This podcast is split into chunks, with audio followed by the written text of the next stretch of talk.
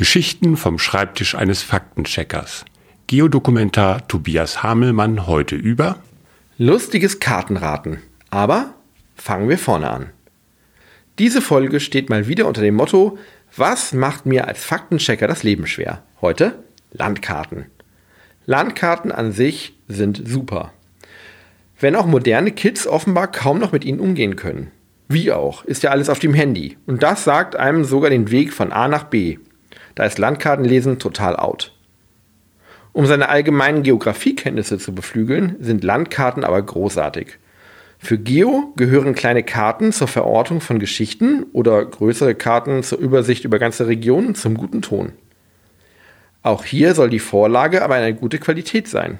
Nicht, dass plötzlich irgendwelche Grenzen ganz woanders verlaufen. Ab davon, dass Grenzen, Orte und Beschriftungen eh immer genau geprüft werden, gibt es bei Landkarten ein paar Stolpersteine und ein paar Tipps.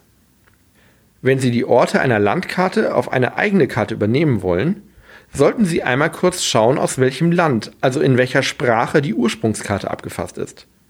Ländergrenzen und Flussläufe unterscheiden sich zwar nicht für französisch oder spanisch sprechende Menschen, sehr wohl aber zum Beispiel Städtenamen. Bei bekannten Orten fällt das direkt auf. Steht da Cologne, würden Sie in Ihrer Karte sicherlich Köln schreiben. Bei Ortsnamen etwa aus Äthiopien ist das aber kritischer, denn vermutlich wollen Sie ja entweder den deutschen Namen oder die Schreibweise eines Ortes haben oder die einheimische, aber nicht irgendeine ganz fremde. Bei manchen Ländern sollte man zudem auf Grenzen aufpassen. Einige Grenzen sind nämlich gar nicht so klar, wie Landkarten einem das mitunter suggerieren sollen. In der Kaschmir-Region etwa oder am Horn von Afrika. Umkämpfte oder umstrittene Gebiete bräuchten eigentlich spezielle Markierungen. Sonst ergreifen sie bei der Kartenerstellung plötzlich und unwissentlich Partei in einem Konflikt, ohne dass sie es vorhatten. Und übrigens, Norden ist bei normalen Karten immer oben. Und dann geht es im Uhrzeigersinn. Osten, Süden, Westen. Nicht ohne Seife waschen. Nord, Ost, Süd, West. Uhrzeigersinn und natürlich beim Kopf anfangen mit dem Waschen. Nicht ohne Seife waschen. Sie brauchen auch eine möglichst aktuelle Landkarte, wenn Sie zum Beispiel die derzeitigen größten Lithiumabbaugebiete verorten wollen. Bei Weltkarten geht daher als erste kurze Prüfung mein Blick immer nach Afrika.